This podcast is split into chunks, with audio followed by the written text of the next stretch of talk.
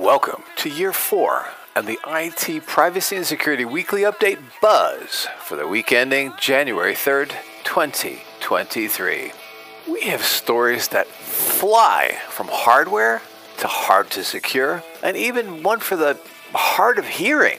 Then there's the latest hive of activity directed at a particular group of foreign exchange students, along with who's been stung by more privacy fines. 2023 makes a beeline right out of the gate, and we don't mean to wax lyrical, but the stories just flow like nectar. So grab your Tyvek suit, your veil, and let's join the swarm. Our first story this year comes out of the US from Engadget. Google will pay $9.5 million to settle a Washington, D.C. Attorney General's location tracking lawsuit. Google has agreed to pay $9.5 million to settle a lawsuit brought by Washington, D.C. Attorney General Karl Racine, who accused the company earlier last year of deceiving users and invading their privacy. Google's also agreed to change some of its practices, primarily concerning how it informs users about collecting, storing, and using their location data. Google leads consumers to believe that consumers are in control of whether Google collects or retains information about their location and how that information is used, the complaint which Racine filed in January read. In reality, consumers who use Google products cannot prevent Google from collecting, storing, and profiting from their location. Racine's office also accused Google of employing dark patterns, which are design choices intended to deceive users into carrying out actions that don't benefit them. Specifically, the Attorney General's office claimed that Google repeatedly prompted users to switch in location tracking in certain apps and informed them that certain features wouldn't work properly if location tracking wasn't on. Racine and his team found that location data wasn't even needed for the app in question. They asserted that Google made it impossible for users to opt out of having their location tracked. So, what's the upshot for you? This is not new news, but good to see Google being helped to clarify that they are always tracking your location. Our next story out of France comes to us from SC Media. Microsoft fined $64 million by France over cookies used in Bing searches. France's privacy watchdog fined Microsoft $64 million for not offering clear enough instructions for users to reject cookies used for online ads as part of the move to enforce Europe's tightening data protection law. CNIL, France's digital privacy regulator, said Thursday that it carried out several investigations on the Microsoft search engine Bing in September 2020 and May 2021 and found that the site dropped advertising cookies in users' terminals without their explicit consent. The website also lacked a button for users to reject cookies as simply as accepting them, CNIL said, where two clicks were required to refuse all cookies while only one was needed to accept them. Cookies are small files that track and monitor the sites users have visited and are often used to help personalize online ads. According to CNIL, the $64 million fine against Microsoft is justified partly because of the scope of the revenue the company made from advertising indirectly generated from the data collected via cookies. So, what's the upshot for you? That is an expensive batch of cookies.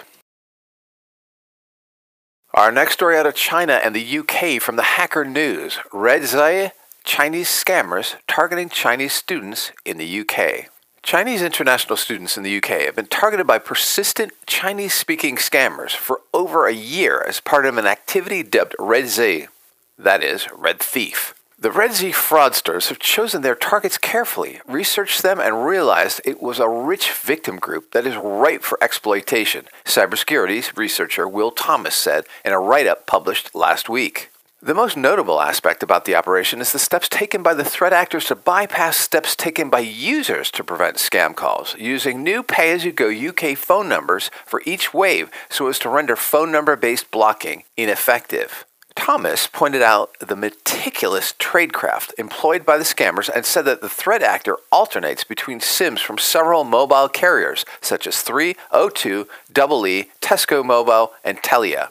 Indications are that lucrative RedZei campaign may have started as far back as August 2019 with a report from The Guardian detailing a visa scam that tricked Chinese students into shelling out huge sums of money to avoid getting deported. So, what's the upshot for you? Just what every student needs more trouble. Our next global story comes to us from The Verge. The LastPass disclosure of leaked password vaults is being torn apart by security experts. Last week, LastPass announced that attackers stole customer vault data after breaching its cloud storage earlier this year using information stolen during an August 2022 incident.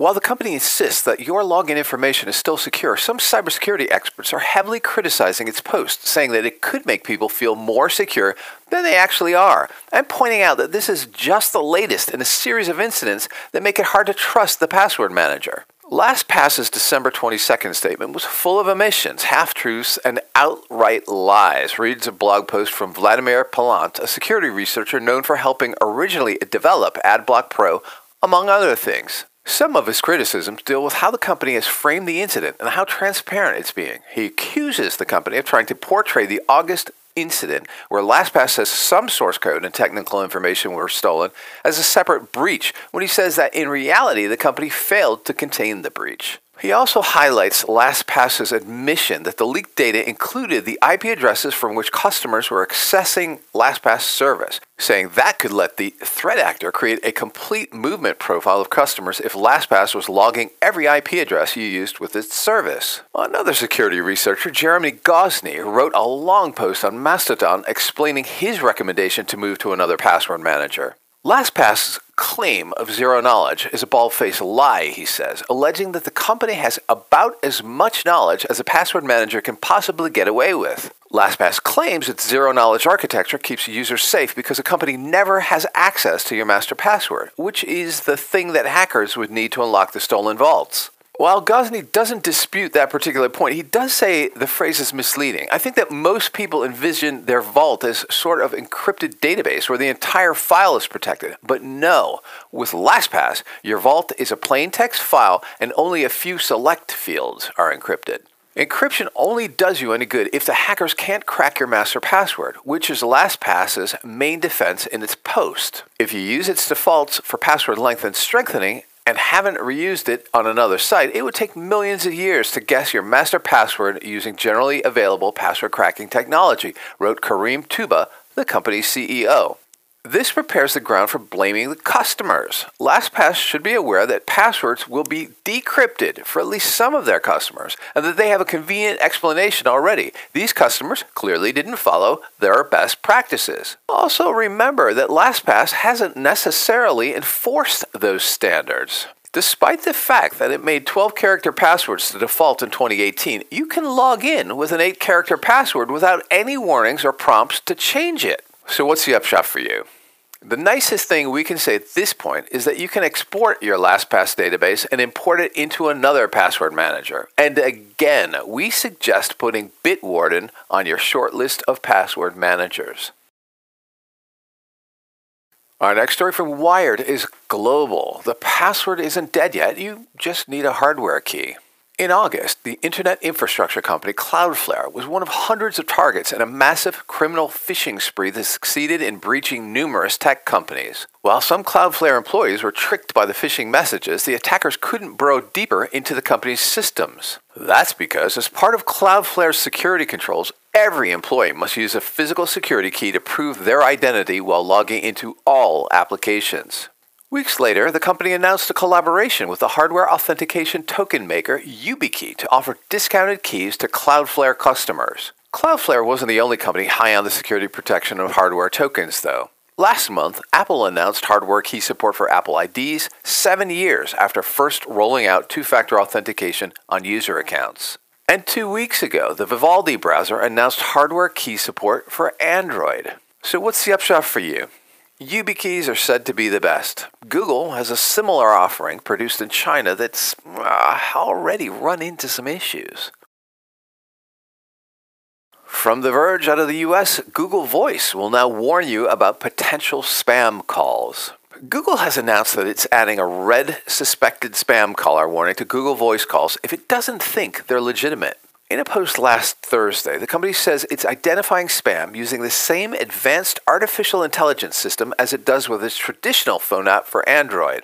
If the spam label appears, you'll also have the option of confirming that a call was spam, in which case any future calls will be sent straight to your voicemail, or clarifying that it wasn't, which will get rid of the label for future calls. Google Voice has had the ability to automatically filter calls identified as spam to voicemail for years and has also allowed you to screen calls before actually picking them up. But those options may not have been great if you're the type of person who gets lots of important calls from unknown numbers. So, what's the upshot for you? Google does say that you'll have to turn off the filter spam feature by going to Settings, Security, Filter Spam if you want the automatic spam labeling. Our next story is another Google story and global in scope from arstechnica.com. Google develops free terrorism moderation tool for smaller websites. Google is developing a free moderation tool that smaller websites can use to identify and remove terrorist material as new legislation in the UK and the EU compels internet companies to do more to tackle illegal content. The software is being developed in partnership with the search giant's research and development unit Jigsaw and Tech Against Terrorism, a UN backed initiative that helps tech companies police online terrorism. There are a lot of websites that just don't have any people to provide enforcement. It is a really labor intensive thing to even build the algorithms, and then you need all those human reviewers, said Yasmin Green, the chief executive of Jigsaw. The move comes as internet companies will be forced to remove extremist content from their platforms or face fines and other penalties under laws such as the Digital Services Act in the EU, which came into force in November, and the UK's Online Safety Bill, which is expected to become law this year. Jigsaw's tool aims to tackle the next step of the process and help human moderators make decisions on content flagged as dangerous and illegal. Jigsaw has about 70 staff, primarily based in Google's offices in New York. Green, who became chief executive in July, said the loss making division was not expected to become profitable. So, what's the upshot for you? We end this story with these altruistic comments. There's an understanding that there's a long term business return. Google needs a healthier internet, said Green. We are helping Google and helping the internet in a way that delivers value, even though it isn't monetary. Our next global story comes to us from Bleeping Computer. Netgear warns users to patch recently fixed Wi Fi router bug. Netgear has fixed a high severity vulnerability affecting multiple Wi Fi router models and advised customers to update their devices to the latest available firmware as soon as possible. The flaw impacts multiple wireless AC Nighthawk, wireless AX Nighthawk, Wi Fi 6, and wireless AC router models. Although Netgear did not disclose any information about the component affected by this bug or its impact, it did say that it is a pre authentication buffer overflow vulnerability. The impact of a successful buffer overflow exploitation can range from crashes following denial of service to arbitrary code execution if code execution is achieved during the attack. Attackers can exploit this flaw in low complexity attacks without requiring permissions or user interaction. So, what's the upshot for you? In a security advisory published last Wednesday, Netgear said it strongly recommends that you download the latest firmware as soon as possible. Out of the U.S. from The Verge, New York breaks the right to repair bill as it's signed into law. It's a sweeping bill, but not what some were hoping for. New York Governor Kathy Hochul signed the Digital Fair Repair Act on December 28, 2022, and the law will go into effect on July 1, 2023, a full year after it was originally passed by the New York State Legislature. The bill establishes that consumers and independent repair providers have a right to obtain manuals, diagrams, diagnostics, and parts from original equipment manufacturers in order to repair their own devices. However, the bill was meaningfully compromised at the last minute by amendments that give OEMs some convenient exceptions and loopholes to get out of obligations that many right to repair advocates had been hoping for. One of the most controversial adjustments in the sign law is that it allows OEMs to sell assemblies of parts instead of individual components if they choose to. The bill also won't require OEMs to provide passwords, security codes, or materials to bypass security features, which is sometimes necessary to do to save a locked but otherwise functionally fine device. This makes the bill functionally useless, according to Louis Rossmann, a repair technician who has been a fierce advocate of toothy right to repair legislation. Rossmann responded recently to the amended bill with a video full of detailed analysis and criticism.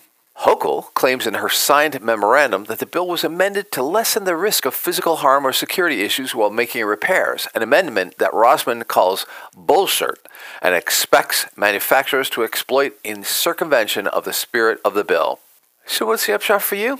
Stay tuned for more, and in the meantime, don't think you'll be fixing it yourself. Oh, and our next U.S. story, scathing U.S. story, comes to us from The Intercept. The U.S. Department of Homeland Security can't even secure its buildings against people it fired. For the fourth time since 2007, an internal audit shows the Department of Homeland Security isn't deactivating access cards in the hands of ex employees, leaving its secure facilities vulnerable to intruders. A new report by Homeland Security's Office of Inspector General shows that the department is systemically failing to revoke tens of thousands of personal identity verification cards that allow staff to enter sensitive, secure facilities and access internal data networks despite being warned about the problem for 15 years. The issue is made worse, the report continues, by the fact that Homeland Security's internal record keeping is so shoddy that it was impossible to determine how many ex staffers have working access cards they aren't supposed to. Like many modern office workers, Homeland Security hands out office unlocking keycards to its employees to make sure strangers can't wander in off the street. And like most workplaces, the department is supposed to follow a standard policy. When an employee is no longer an employee for whatever reason, their card is to be promptly deactivated. Unlike most employers, though, Homeland Security is a component of the U.S. intelligence community, meaning these credit card sized badges have a grave potential for misuse if lost, stolen, or compromised, according to the Inspector General's report. Uh, so, what's the upshot for you? Unfortunately for the department and potentially the homeland, the Office of Inspector General's latest audit found that's exactly what's happening and on a vast scale. Our next story from CNN again out of the U.S. Hackers stole data from multiple U.S. electric utilities in a recent ransomware attack. Hackers stole data belonging to multiple electric utilities in an October ransomware attack on a U.S. government contractor that handles critical infrastructure projects across the country, according to a memo describing the hack obtained by CNN. Federal officials have closely monitored the incident for any potential broader impact on the U.S. power sector, while private investigators have combed the dark web for the stolen data, according to the memo sent this month to power company executives by the North American Grid Regulator's Cyber Threat Sharing Center. The previously unreported incident is a window into how ransomware attacks on critical U.S. companies are handled behind the scenes as lawyers and federal investigators quietly spring into action to determine the extent of the damage. The ransomware attack hit Chicago based Sargent and Lundy, an engineering firm that has designed more than 900 power stations and thousands of miles of power systems and that holds sensitive data on those projects. The firm also handles nuclear security issues, working with the Department of Defense, Energy, and other agencies to strengthen nuclear deterrence and keep weapons of mass destruction out of terrorists' hands, according to its website. Two people familiar with the investigation of the Sargent and Lundy hack told CNN that the incident was contained and remediated and didn't appear to have a broader impact on other power sector firms. There's no sign that data stolen from Sargent and Lundy, which includes model files and transmission data the firm uses for utility projects, is on the dark web, according to the memo from the Electricity Information Sharing and Analysis Center. So, what's the upshot for you? Well, that's comforting news for your post holiday celebrations. Our next story out of Taiwan from iScience. Sorry, what? Apple's AirPods Pro might be an inexpensive solution to your granddad's hearing loss. In an experiment by doctors in Taiwan, Apple's AirPods Pro were found to be as good as premium hearing aids in most scenarios for those with mild to moderate hearing loss. However, experts recommended getting a test from an audiologist first. It may be both presumptuous and too early to say that Apple's AirPods Pro are both a revolutionary and inexpensive way to solve humanity's hearing loss problems, but a recent medical experiment has electrified the global medical community with its implications for those with auditory impairments. Sometimes radical inventions, even ones in medicine, don't arise from the concerted and focused efforts of scientists to solve scourges that afflict humanity. Instead, they emerge from happy accidents that become life saving necessities. And in this one, in all scenarios except one, the AirPods Pro gave the hearing aids a run for their money. In a quiet environment, the pair of AirPods Pro thanks to their noise canceling feature, in addition to the live listen one, match the experience of wearing basic hearing aids and are only slightly less effective than the premium ones. The AirPods were linked to a smartphone. So, what's the upshot for you? Certainly, we've been hearing stories that AirPods were helping people with hearing difficulties. These experiments are proving those rumors out. Now, before some of us go racing off to find a pair of AirPods Pro to address hearing issues, you may need to lend an ear to some experts who have weighed in with what they think are some important issues concerning this development. The most important one is the emphasis that AirPods do not replace hearing aids. This is because not all hearing loss cases are the same. There exists significant divergence in both causes for it as well as ear anatomy. And our final story for this first podcast of 2023 from ScienceDirect.com out of the UK. Do bumblebees play? Well, the research provides a strong indication that insect minds are far more sophisticated than we might imagine, said co author Lars Chittka of Queen Mary University of London and author of a recent book, The Mind of a Bee. There are lots of animals who play just for the purposes of enjoyment, but most examples come from young mammals and birds. Play behavior is typically divided into three broad categories. Social play involves playful interactions between animals, usually juveniles, engaged in play fighting. Locomotor plays involves running, jumping, or similar intense and sustained movement that is not associated with a particular purpose. And finally, object play involves the manipulation of an object as a toy. Chittka's group conducted a previous study in 2017 in which they showed that bees could be trained to roll little wooden balls in order to receive a reward. But they also noticed instances where the bees opted to roll the balls even when there wasn't an obvious benefit or reward. The balls had been placed in a tunnel that connected the hive to the experimental arena where the food was. Several bees walked over the balls or stopped to roll them on their way back and forth from the food. So, what's the upshot for you?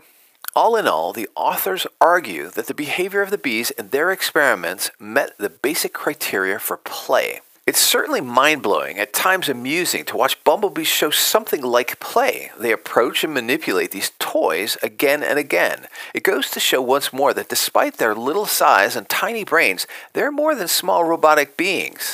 They may actually experience some kind of positive emotional states, even if rudimentary, like other larger, fluffy or not so fluffy animals do. And our quote of the week the counterfeit innovator is wildly self confident. The real one is scared to death. From Steven Pressfield. Well, that's it for this week. Stay safe, stay secure, and buzz back in seven.